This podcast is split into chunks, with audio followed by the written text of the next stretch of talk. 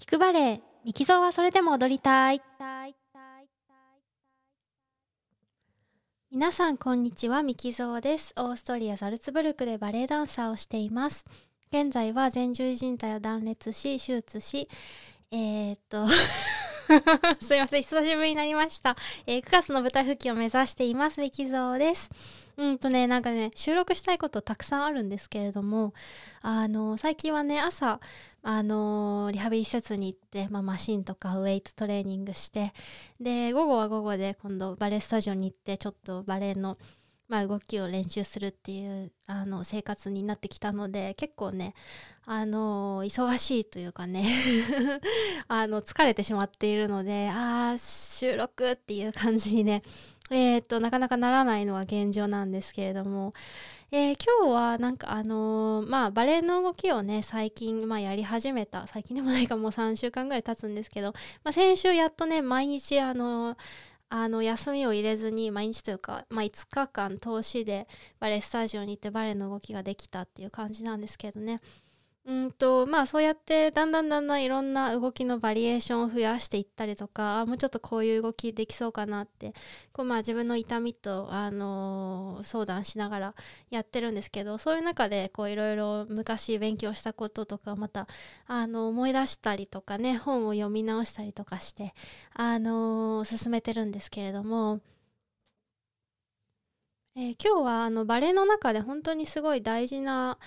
あのまあバレエを踊っていく中ですごい大事なまあ体の使い方について、え、ちょっと思うことがあったので収録しています。あのバレエ経験されてる方とかあとバレエじゃなくてもねジャズダンスとかなんかあのダンスをされていた方いる方はご存知かもしれないんですけどバレエの中でこう引き上げって、えー、結構よく言う先生が多いですね。こうまあ、体幹をこうしっかりと使ってこう上にこうさもこう体全体をこうヒュッとこう 上にね上げてるというかねこうそういうまあなんていうのかなやっぱりバレエってこう宙に浮いたような、まあ、トーシューズで踊ったりとか、まあ、男性でも。あのー、こう体をが宙に浮いてるかのようなというかねその重力を感じさせないような動きっていうのがやっぱり最終的にすごい目標になってくるというか、まあ、そこを目指してみんなあのトレーニングするんですけれども、まあ、それをまあ業界用語でというか あのダンス用語でこう引き上げって言ったりするんですね、まあ、リフトアップとかね。リフト体リフトしてっていう先生もいるし。でこれってすっごくバレエ独特だよねって言ってあの言われることがあってっていうのは他のスポーツって多分結構重心を下にこう、うん、意識するというかねこう下に下にこう地に地を這うようにじゃないですけどこうまあ地地面の重力と一緒にこう動くっていう感じだと思うんですけどバレエのイメージの話ですよ。イメージの話としてこう割とこうヒュッとこう上にまあリフトされてる重力に逆らって動く。っていうのがすごく大事な基本としてどこのバレエ教室でもどこのバレエ学校でも教えられることなんですね。でバレエやられてない方でもこうバレリーナって聞いてイメージするのってやっぱりあのキュッて引き締まった、まあ、ウエストとかこう平らなお腹だったりとか、まあ、そういう感じの体型だと思うんですけどまああれもこうこの引き上げっていうねあの動きっていうかなまああの姿勢の維持方法ですね。から来る体型なんですけどこれってあの別になんかこうおへそを奥にみたいなこうドローインっていう動きあるじゃないですか。こうおへそを背骨に近づけるっていうかこうふってこうふってこう あのなんかコルセット締める時にってこうなんかねあのお腹を引っ込めるっていう風に思われがちだし自分もその子供の時にバレエを習っていた時に長いことそういう風に思ってたんですけど、まあ、実はそうではなくてうんとこれまた自分の解釈でお話しさせていただくんですけどあのー、こうドローインでキュッてこうウエストを締めるお腹を締めるっていうイメージっていうよりはあのー筋肉を動かしたいんですね。あのコアですねその体の体幹の体のより背骨に近いというか内側の、えーと、内臓に近い方の筋肉を動かしたいんですね。で筋肉を使う動かすっていうのと筋肉をこうまあ硬く収縮させるっていうのはこう明らかに動きの質として別でよくあのとある芸人さんがこう二の腕をこうねあの肘を曲げてこうカッチカチやぞみたいな感じでやるあのカッチカチの状態にあのこうはあの体感をしたいわけではないんですね。っていうのはカッチカチの状態にしてしまうとあの背骨だったりとか骨盤だったりとか、まあ、体全体がそこでガシッとこうホールドされてしまう固められてしまうことによってこうバレエのまあバレエでもあのダンス何でもスポーツ全般そうだと思うんですけどそこでガシッと固めてしまうことによってあの動きが制限されてしまうのであのまあ一番大事なことで言ったら怪我をしやすくなってしまったりとか、まあ、あとはその踊りのしなやかさが失われたりとかあの、まあ、テクニックがそこはあの技術が損なわれたり、えー、するっていうことがあるんですね。じゃあ筋肉を使うってどういうことなの？ってこうまああのはいお腹締めてとかお尻締めてとか あのそういうカッチカチやぞっていう状態にすることが筋肉使うことなんじゃないのってあの思うんですけどそっちの方がねやっぱ頑張ってる感じしますしなんですけど筋肉を使うっていうことは筋肉を動かすっていうことなのでこう肘をこう曲げたり伸ばしたりする時に、まあ、そのカッチカチやそのポーズしたしたところから伸ばしたりする時にこの二の腕のあの上腕二頭筋がこう肘を曲げる時には縮まりますよね。で肘を伸ばす時には伸びますよね。この伸び縮む伸びるっていうこの動き自体をどれだけ滑らかに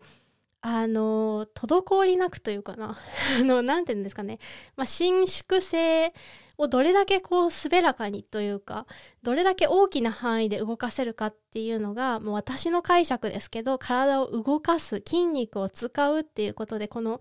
あの、固めるんじゃなくてこの伸び縮みを滑らかにさせるさせている状態が筋肉を 使うっていうことなんですね。あ、ちょっと 分かってもらえるかな、今日 ちょっとどこまでね、分かりやすく言えるか分からないんですけど、とりあえずこのまま進めます。えっ、ー、と、じゃあ、その、えー、お腹を引っ込めてとか、お腹を締めてっていうのは、まあ、言葉のその呪縛もあるんですけど、それによってこう、ぐっとこう、力によあの力が余計に入ってしまうことによってあの本来人間が持ってるその、まあ、動きの範囲だったりとかあの何ですかねこ本来だったらこういうふうに関節が動くとか本来だったら筋肉がこういうふうに伸び縮みするっていうところをストップかけてしまう感じなんですね。なんかこうあの自転車の油足りないみたいなこうイイイみたいな感じでこうあのペダルを踏む時にこうなってしまうみたいな感じでこうどっかでストッパーがかかったようなイメージになってしまうんですね。じゃあどうするのかっていうと、えっと、私の場合はあの背骨からこう降りてるあのな日本語でなんだっけ？すいません。えっ、と大腰筋ですね。背骨のこのえー、胸骨胸骨じゃないな。ここの名前なんだっけ？日本語であの胸のこの何ですか？みぞおちのところあたりからこう下に向かってこうシュルッと伸びてるあの大腰筋っていう筋肉があるんですけどこれがこうあのちょっと今何もね 何も資料とか見ないでこうさらっと言ってるのであの Google で気になる方は調べてほしいんですけどこのシュルッとした背骨からついてる筋肉があの最終的に足の付け根というかねの内側まであのつながってるんですけどこれがあのこのスリムな筋肉が、まあ、本当に背骨の、まあ、横あたりを走ってるっていう感じなんですけどこれがすごい足を動かす時にとっても大事な筋肉なんですね。なので足を動かす時に例えばそのまあちょうど横隔膜ぐらいのところから、まあ、出てるようなイメージでそこから足を動かすとかいう先生いらっしゃいますけれどもそういうイメージで動かすとその何ですかね本当に体の内側から足を動かすことができる。でその時に本当にあの余計なところは固めない使わないよう使わないというかねあの緩めていい加減にいい感じで緩めて動かしてあげるっていうのがあのすっごい大事なんですけどそこの今度大腰筋を使えるようになると今度あの腹横筋かな？え、ー、とこう横に走ってるお腹をこう横向きにこうベーってこうなんていうんですかね？あのベルト？なんかベルトってかあれなんていうんですか？あのコルセットみたいにこうベーってカバーしてるあの走ってる奥の筋肉があるんですけどあのなんかシックスパックとかの下ですね。シックスパックシックスパックでこう腹筋6個に割れてるねっていうのが見えるそのまた下に多分ある筋肉なんですけど確かね。それもあのうまく使えるようになるんですね。それもこうなんかまあ体をこうひねったりとかでももちろん使うんですけどこう腕をこうちょっと上げたりしたりとかまあ、足をちょっと踏み出すみたいな動きでももう全部エンゲージされる全部そのあの腹横筋っていうのって、まあ、使われてる筋肉なんですけどそこが滑らかに動くようになるんですよね。でそうするとその本当大腰筋とか腹横筋っていうその内の内の内側ぐらいのあのー、ね玉ねぎの一番、ま、あのー、こう皮剥いても剥いても中身がないっていうやつなんですけどあの中まで一そこを使えると自然とあのこうグッっていう風にこうお腹をで引っ込めなくてもこう何て言うんですかねこうへっその周りがこう内側に向かってへっこんでくるんですね。これ、この状態をこうラジオで伝えるのすっごい難しいんですけど、あの実際にそういうエクササイズがあって、大腰筋だけを意識して、あとはまあ腹横筋だけをこう意識使おうと思って意識するとで力入れてないのに自然とこうお腹がこう下に背骨の方に向かってこうシューってしぼんで、まあ、しぼんでいくっていうイメージが一番自分は合ってるんですけどこうシューってしぼんでいくような現象があるんですね。これがあのいわゆるダンサーのこうこうシュッとこう何て言うんですかね、まあ、くびれというかこう平らなお腹をあの作り出しているっていうことなんですけど ここまで大丈夫ですかね？えー、ここまで永遠とちょっと分かりにくい話をしてきてしまったんですけどなんでいきなりこういうあの話をこういうふうに記録に残してるかっていうと、まあ、自分の中で結構まあジレンマというかこれってすごい伝えるの難しいよねっていうことがあってっていうのはやっぱりその幼児とかあの小学生ぐらいの子にバレエを教える時ってまあ幼児の方たちとかってやっぱりこう子供だからポコンってお腹が出てたりするんですよね。であのそれをお腹引っ込めてってやっぱり言っちゃうんですよね。はい、お腹平らにしてって言っちゃうので、あの、みんな、ってやってこう、あの、バレエはこう、ってやるんだっていう風にその場でインプットされてしまう。で、まあ自分も10代後半ぐらいまではそうだと思ってたし、あの一生懸命ねこうあの、まあ、腹筋するんですけど腹筋のやり方もねこうクックックってこう外の筋肉を固めて内側のあの筋肉を使えてないようなあの形でやってしまう、こととかもあってでかくいう私もこの、まあ、大腰筋とか腹横筋とかそういうことをちゃんと勉強したのって結構数年前45年ぐらい前かな。えー、なので結構最近なんですよね。それまではなんとなく長年バレエをやっていく中であれなんかこうってやるのでは踊れないぞっていうところからこうどうやったら楽にかつその、まあ、いわゆる引き上げバレエでいう引き上げをやりつつこう休めるかっていうか体をこう楽に動かせるのかっていうのを自分とまあ当時の先生の中でまあ、試行錯誤していく中でなんとなく自分で身につけた技術であって引き上げというかねあの踊りの技術であってなんかこういう風にちゃんとあここの筋肉ここにつながってるんだあここ使うからお腹が自動的に引っ込むのねっていうことは分かったのは結構最近なんですよね。であの分かっているのにあの自分であれできてないぞというかあのことが最近あってでのはその最近そのバレエのレッスンをまあ再開したんですけどやっぱりグループのバレエレッスンにはついていけないんですよ。まずその音通りにまだあの膝を動かせないので あの、まあ、一人でね自主練という形であのレッスンしてるんですけどその時には空いてるスタジオでこうあのひっそりとやっててそこにねあの何人かねあの友達というか同僚が入ってきてウォームアップし始めたんですよね。で私はすでにそこでそのバーレッスンをしててでおのおのがこうおのおので自分のそのルーティーンというかねあのウォームアップやってるんですね。でそこにその自分たちのバレエマスターって言うんですけどそのまあ、バレエレッスンをしてくれる先生ですね。先生も来たりして。でなんかおのおのでねウォームアップしてたんですよ。でなんかそういう状況になった時に誰一人自分のことなんか見てるわけないんですよね。で誰一人自分のことなんか見てないんだけどその部屋の中に他の人がいる。でその他のダンサーたちがいる。先生もいる。で自分は久しぶりにバレエをやっているでバリバリにねやっぱり踊ってた頃と比べると体もやっぱりたるんでるわけですからなんかあので全然動けないしやっぱり手術した後ででなんかその気持ちの引っかかりというか